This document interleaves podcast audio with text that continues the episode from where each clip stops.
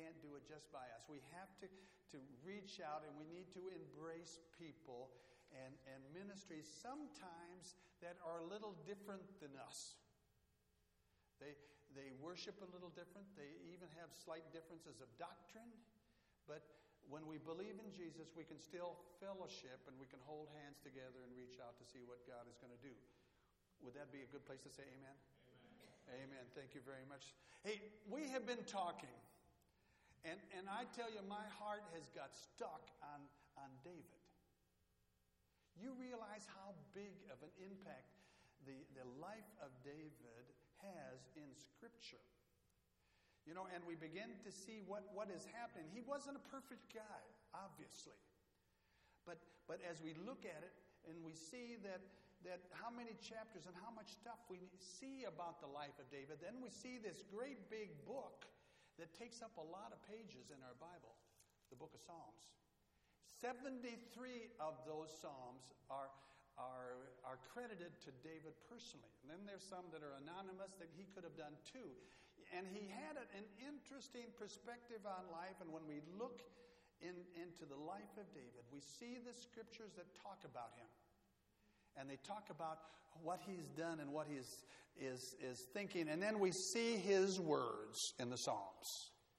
And we see his songs in the Psalms because many of these psalms were sung. And, and we see how God was working through this man. And, and sometimes David had to kind of get down and, and kind of get down at the very bottom of the pit, like a lot of us, when, when the only way to look is to try to look up and, and see what God is, can do. When, when he reached bottom, David reached up and, and found God there. We've been talking a little bit about lessons learned, and I kind of put them in the category of, of, um, of, of classes that we might take in college. And we called them PFTT 101 class, which was the uh, preparing for the throne part, um, part one, level one, freshman level class, Understanding Conflict, Dispute, and Challenges. And last week we talked about this.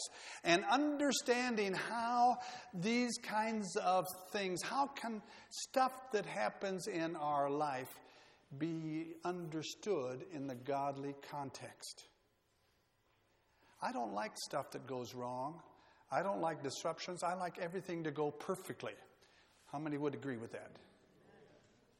But oftentimes we, we, it doesn't happen and it, and it, doesn't seem to gel and it doesn't seem to work and we, un, we don't understand why.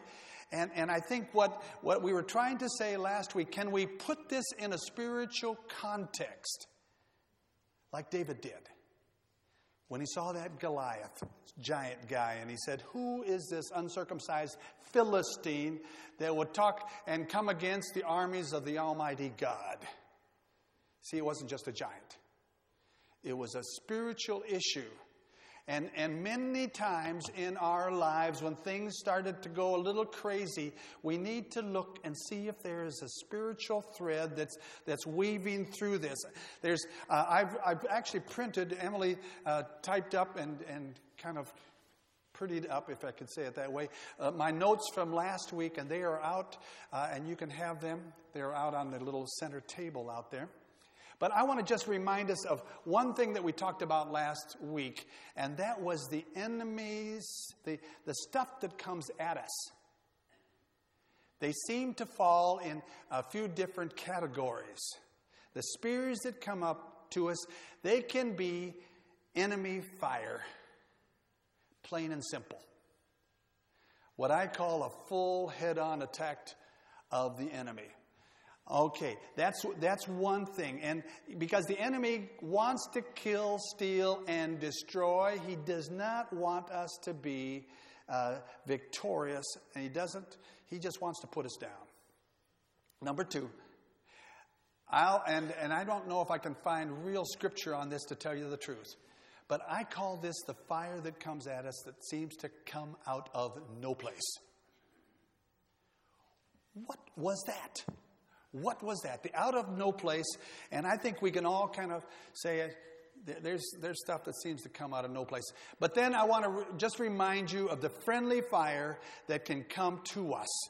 And in the friendly fire categories, there can be unintentional friendly fire. That's what I call attacks that seem to come from our friends. Stuff that, that kind of gets at us. And many times, church, they are unintentional. We men, ladies, wives, are pretty dumb sometimes. Did I hear an amen on that? We can say the dumbest stuff. And sometimes, ladies, we can kind of assume the, the, the, kind of the worst possible scenario about what that meant. Are you with me? And to the men, it meant nothing. We, we didn't mean it. We didn't even know we did it in many times, you know. But it, it, it came off as an enemy, a kind of a spear, a kind of a, oh, he didn't. And, and sometimes it could even happen in church, you know. They didn't even want to talk to me today. They just walked right by me like I wasn't even there. Have we ever said that? My, my friend didn't even know me, you know. And it's, it, but in many cases, church, it's unintentional. Say unintentional. Now remember it, okay? Many times it's unintentional. And, uh, and, and so we, we have to remember that. But sometimes friendly fire can be hurtful, and it can be meant to be hurtful. And, and then we have to learn that sometimes we just have to let that go. And then sometimes it can be purposeful to, for our help. In Proverbs 27 6, faithful are the wounds of a friend, but the kisses of an enemy are deceitful. And, and this, I, I want to remind us that some of the best help that we can get to, for us to be a better person, a better Christian, is what might seem like is a little dig, little cut from our friends. And I mentioned the, the bad breath last week. You know, I, um, I'd love for my friend and wife to tell me that I have bad breath before somebody else tells me, right? It, it can be helpful, and it, and it can be in a lot of different categories, you understand. Okay, but I, I want to not take too much time to, uh, to uh, go back over last week, except for me to add one verse. And please notice in 57, Psalms 57 2. I cry out to God Most High. This was written by David when he was chased by Saul into a cave. I cry out to God Most High, to God who fulfills his purpose for me. He sends from heaven and saves me, rebuking those who hotly pursue me. God sends his love and his faithfulness.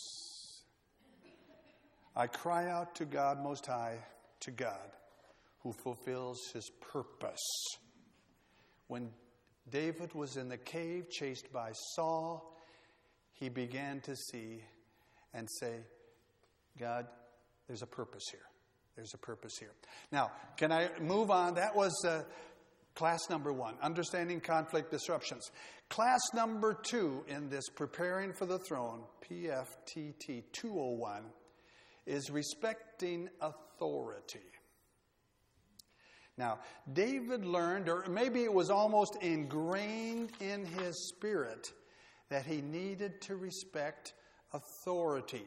Now, I'd like to bring to your attention chapter 24 of 1 Samuel and remind you of the story of David and his men who were way back in a cave. Maybe it was even the same time chapter 57 of Psalms was written. This is now 1 Samuel chapter 24. David and his men were way back in the cave, and then David came into the cave. I think the Bible says for personal reasons, with his Charmin. And and then it says, David and his men were far back. The men said, This is the day that the Lord spoke of when he said to you, I will give your enemies into your hands for you to deal with as you wish. Then David crept up, unnoticed, and cut off a corner of Saul's robe. Afterward, David was conscious, conscience uh, stricken for having cut off a corner of his robe. He said to his men, The Lord forbid that I should do such a thing to my master, the Lord's anointed, or lift my hand against him, for he is the anointed of the Lord. With these words, David rebuked his men, and they did not allow them to attack Saul. Now, in the interest of time, I won't take, but there's a second example of David sparing Saul's life in chapter 26 when he kind of stole into the, uh, into the camp. He asked one of his guys, Would you go with me? When everybody's asleep in the enemy camp, I'm going to sneak in there. And he basically said the same thing. But, but let me take most of the, the time on this element to, to work off this story in chapter 24. It's very interesting to me, the, the whole look at this scripture. You, you understand that, that David and his men were way back in the cave, and, and Saul came in by himself must have laid his robe down. And, and the men said, This is your chance. We can fulfill Scripture right now. This is the day the Lord spoke of when he said, and this is the quote of God I will give your enemy into your hands for you to deal with as you wish.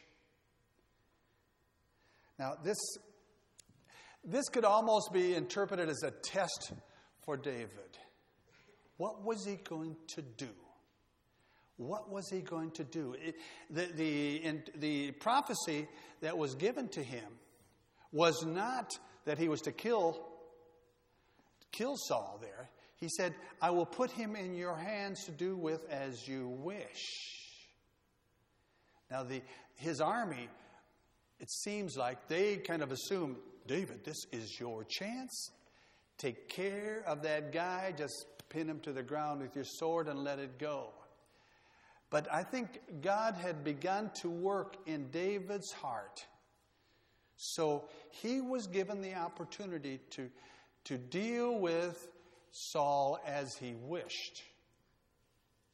But his wish was to do him no harm. Are you with me? His wish was to do him no harm. But even that, David didn't kill him, but he cut off the robe. And, and it seems like God was, was working in a sensitive heart of David that even this cutting off a portion of the robe was not acceptable. It was not acceptable. Uh, and, and we talk about many kinds of sin, and, and uh, they're not all stealing, robbing a bank. Sin is disobedience to what God tells you to do. You with me? And so, in this particular case, uh, God said you could do with him as you wish. And it was almost like God was putting out a, on a table before him what, what the opportunities to, to help David to grow. And, and David knew even to the cutting off of a portion of the robe was not acceptable to God. And he was, he was pricked in his spirit that that is not what he should have done. And, uh, and, and that's extremely cool. It's extremely cool that, that he then told his soldier friends, I did wrong. Soldiers, I did wrong. He admitted to his, his, uh, his people that were with him that he did wrong. And, and, and I think it's important that the offense was before his, his army. So when, when he was to rectify this situation, he had to, to, to ask forgiveness from the men who heard it and saw it. And he couldn't just take it to God. He needed the, the circle of offense what needed to be the circle that was asked for for forgiveness. Are you with me? To David, He knew it after he did it. It was a show off thing. It was a show off thing, and, and, and it was not acceptable. He got it partly right, but partly wrong. And, and so he, he needed to do that, and he, he needed to ask forgiveness from his army and to set it right. And, and, and he again, later on in chapter 26, he uh, had the chance to kill Saul one more time. It didn't do it. Now, let me speak to the issue of touch not God's anointed for a moment. I, I, I feel that there needs to be a healthy respect for the position of the pastor. Uh, and, and you folks are wonderful in that regard. Uh, and, uh, and, and I, I may have said it a few times, but there is something about the pastor and his position in God and the church that, that allows him to function outside of his natural abilities. You know, and so many things that I do and say, you know, I, I have to ask God, where did that come from? However, let me just put two things aside. I think there still needs to be an understanding that this doesn't go so far as to, to cover blatant sinfulness. There still needs, and, and just because a person is a pastor or an evangelist, if he is blatantly sinful, it, that needs to be dealt with. And, and there's not a protection clause uh, in that. Uh, and so I want to just allow that to be said. And, and uh, oftentimes in church circles, there needs to be a, a process of restoration and correction, and those things need to be done. Now, with that being said, let me back up just a little bit and deal with the whole concept of what I believe can be looked at as God's anointed. You see, I, I think I'm not just the only person that's anointed, or that the pastor's position as anointed. I believe God has anointed and placed in the kingdom other anointed people and positions, such as parents. God has placed the parent to be the parent. That would be a good place for parents to say amen. There needs to be, and, and I think then I believe that the same principle applies that those under the, the, the children under the parent need to be extremely careful. And in the way, in the same way that, that David respected the position of his king, we need, children need to respect the position of the parent. And in the same way, I think the position of governmental officials, there needs to be a healthy respect for that. Now, interestingly enough, and sometimes we don't even see how it's, it's spilling out in front of us, but, but I, I believe the whole, and, and this is just a slight bit political here, but the whole Occupy movement was a disrespect for reasonable authority. To just say, I'm going to camp out, I'm going to. What would David, uh, what Saul did when he went into the cave? You know, I mean, they just abuse and they, they, they will throw windows and break windows and turn over police cars. A, a, complete disrespect for what I believe God has put in authority. Police officers and reasonable rules. Does that sound reasonable? And, and I, we're, we're getting to a point in America and around the world where, where some of this disobedience uh, and even some of the uh, things, and one could say even this Egyptian uh, rebellion uh, that uh, an uprising and, and getting rid of the leader there. And, and Dr. Makari from Starkdale, who is Egyptian, I think, close. Uh, and he would say that was all mess up. It was a mess. And it was, it was a disrespect for authority, and, and it got out of hand, and it wasn't done properly. And because of that, Egypt will probably end up worse than it had was before. And, and I think when we lose the concept of dis, reasonable respect for God's authority figures, teachers, bosses, and, and, and other authority people, we need to be very careful. Those of us that are under, uh, we all have our authority figures. And we need to understand that God has placed them there not to, to put us down, even though it may appear like that for a while.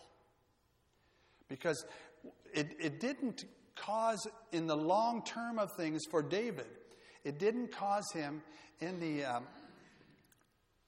a long term effect. He still became king, and it was his preparation.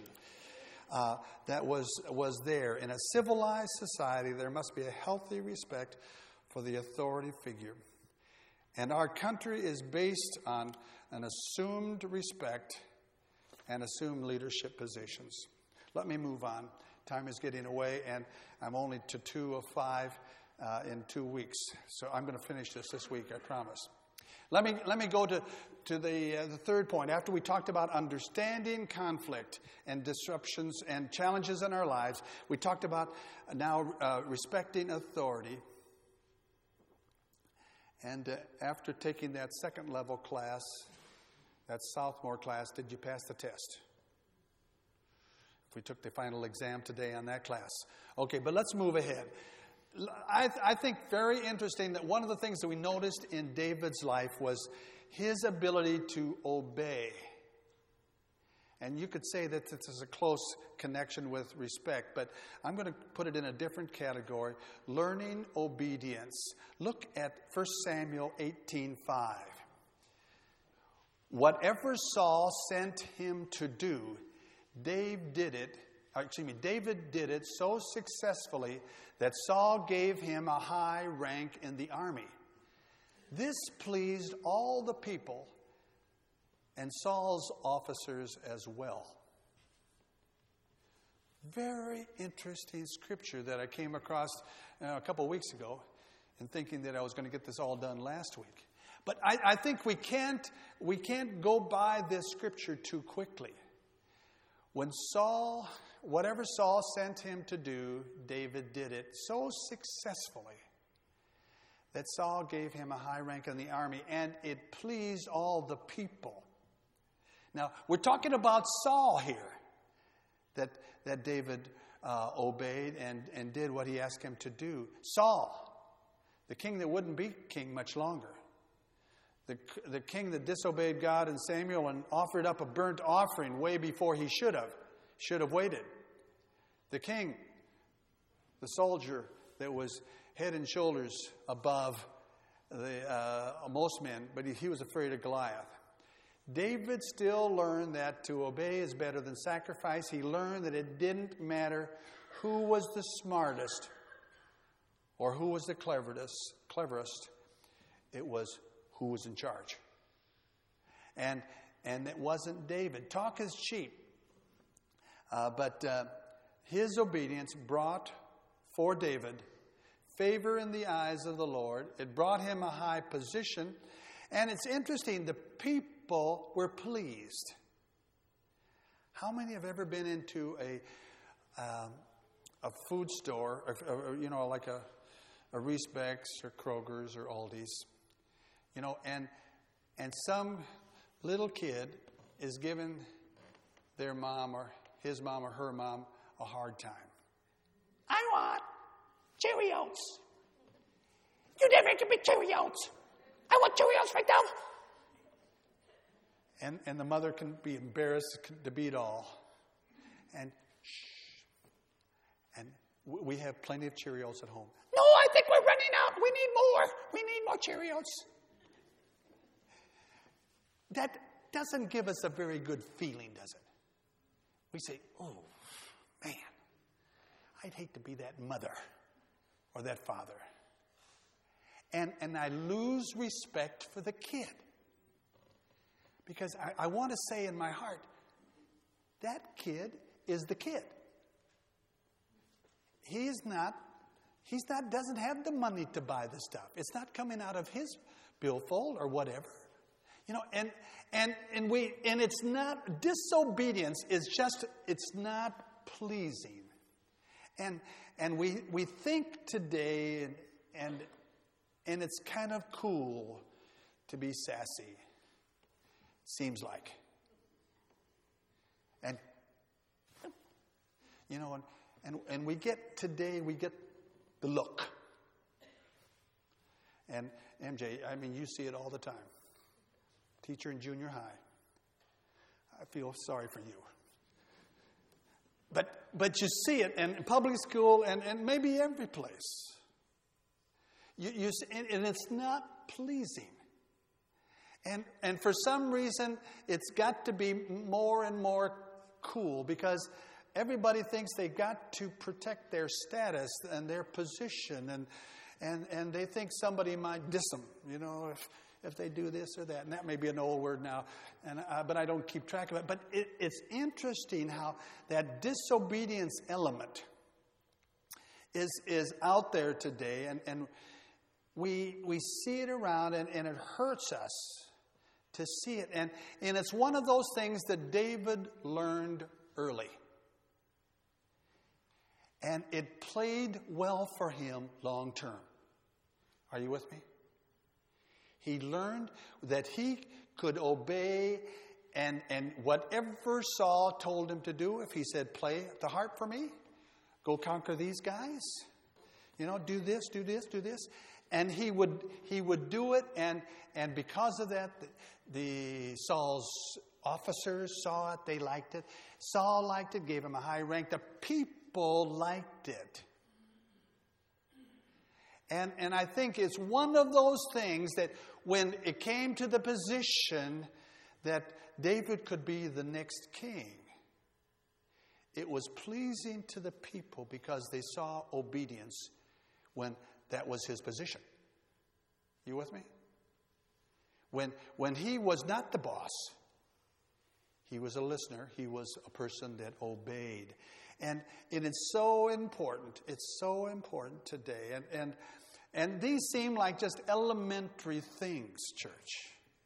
But, but sometimes as a pastor, and, and I, I, I see my church family, and I say, man, I want to help them spiritually and in other ways to be successful. And, and, and sometimes, if, if, if it would be just that if you would come here every week and raise your hands high and praise for half an hour and listen, and then go on, it will be okay. But, but God is saying and pointing out to us, church, there are key elements.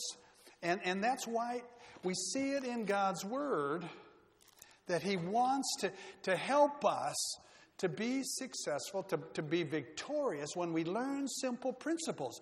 But if we say we can disregard that, when we say, I don't have to respect my mom and dad, I can talk bad about them when I go out in public. You know, like, man, my dad's a bozo. You know, it doesn't go well. It doesn't go well. And and and you you know, my sense of the word is that God will not bless that kind of attitude. You need to understand that there is a respect for authority, there's an obedience that is pleasing. And, and very quickly, I'm just, it's, it's 12 o'clock and we've got some things going this afternoon. But can I say, as, uh, is fourth level class, PFTT 401, senior class, preparation for the throne, be teachable. Be teachable. And uh, we need to be teachable.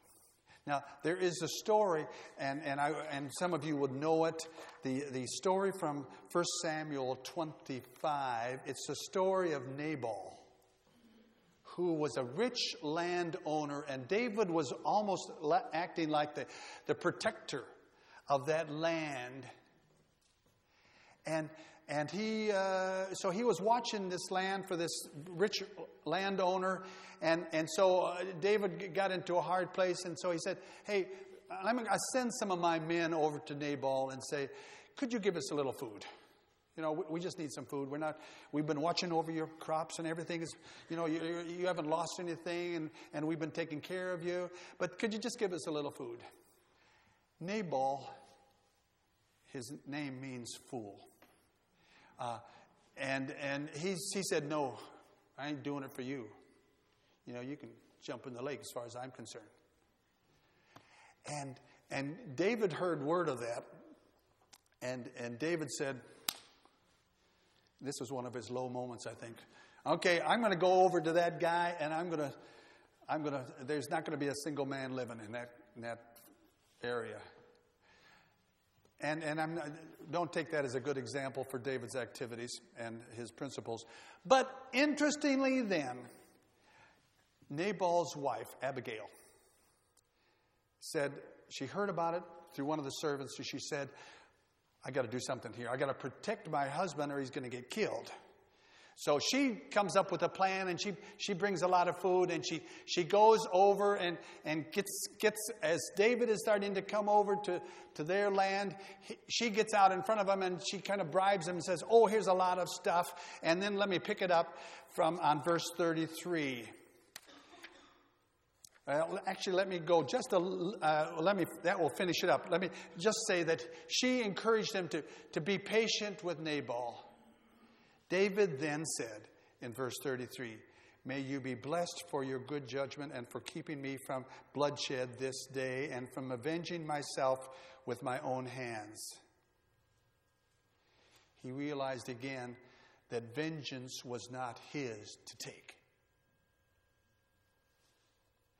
And, and so when Abigail came and appealed to him, May you be blessed for your good judgment and for keeping me from bloodshed this day and from avenging myself with my own hands.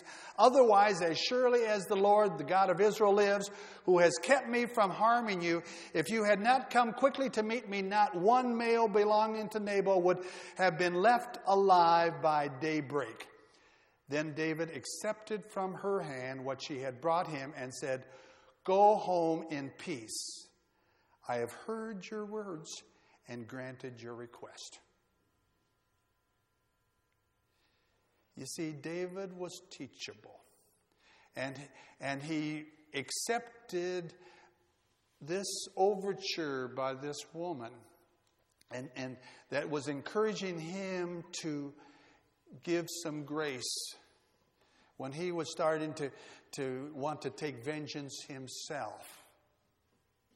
And, and he said, almost, if I could paraphrase, thank you very much.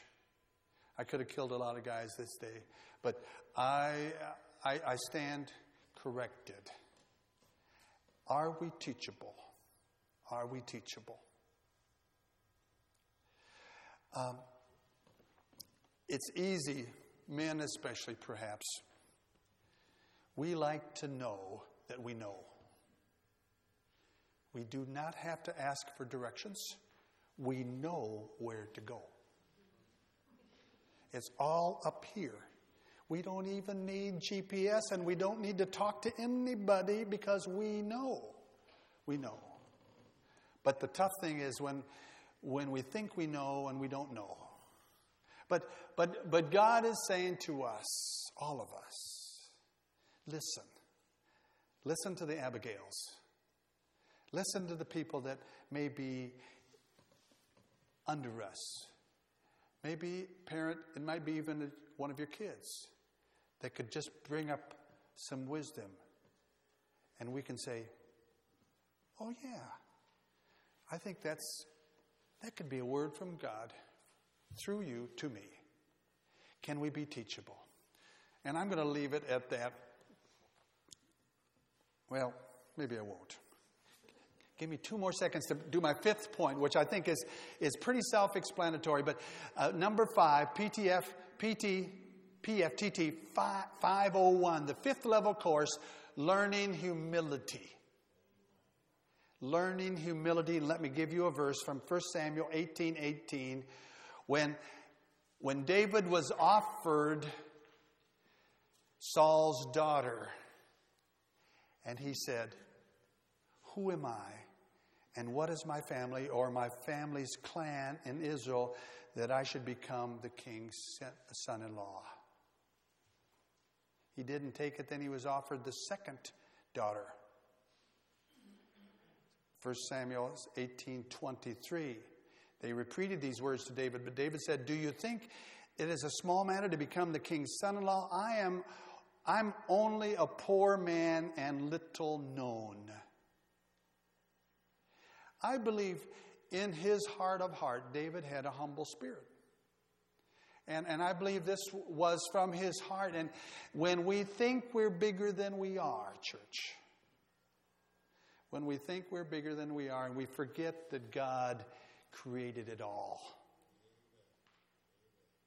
And even though we have a wonderful position and we, we have a position next to God, still sometimes I want to remind myself that I'm a speck here in Steubenville that God loves. But still, I'm a part of stuff and I'm not, I'm not king of the hill. And, and when we always realize that God is doing, wants to do some work in our lives. So, we understand conflict. We understand respecting authority. We learn obedience. And we're teachable and humble. Lord, as we sang earlier, and Nick, if you would come and just play a little bit of the potter's hand for me. As, we sang that song earlier, Lord, I, I had to note the words of the, the potter's hand that began to, to help us to understand that we are indeed clay. That the potter, the master potter, with a capital P, the God of creation, is wanting to work in our lives as He puts us on the potter's wheel and, and allows it to spin and, and then begins to work out the imperfections and, and takes some of the bumps and the lumps that are in that clay and starts to smooth it out. Knowing that if if the clay allows it to be done to itself, that it can become a, a perfect work that was accomplished by the Father, by the Master Potter. Lord, as, as we look at our lives and we see that there may be areas of some of these classes understanding conflict and respecting authority and learning obedience, being teachable and being humble, that we may need to go back and review our notes because we wouldn't pass the exam of that class. We're not where we need to be. Lord, help us first to see that which needs to be changed in our lives and then ask you to do it, oh God. Sing that chorus. Take me, mold me, use me, fill me. I give my life to the potter's. Would you stand as we sing the rest of that? Call me, guide me,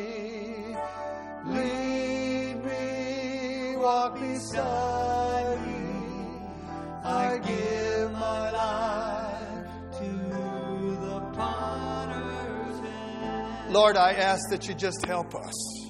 Lord, help us to understand how you want to work in our lives, that, that you really are, are desirous for us to be molded into a better vessel than yesterday's vessel. And, and it, it's a progressive thing, and, and we're never too old to have some more molding being done to us. Whether we're young or old, you want to do that work in us Do it, Jesus. In the precious name of Jesus, we pray. And Lord, I ask that you watch over uh, our, our family this week. I ask that you watch over those of us that are participating in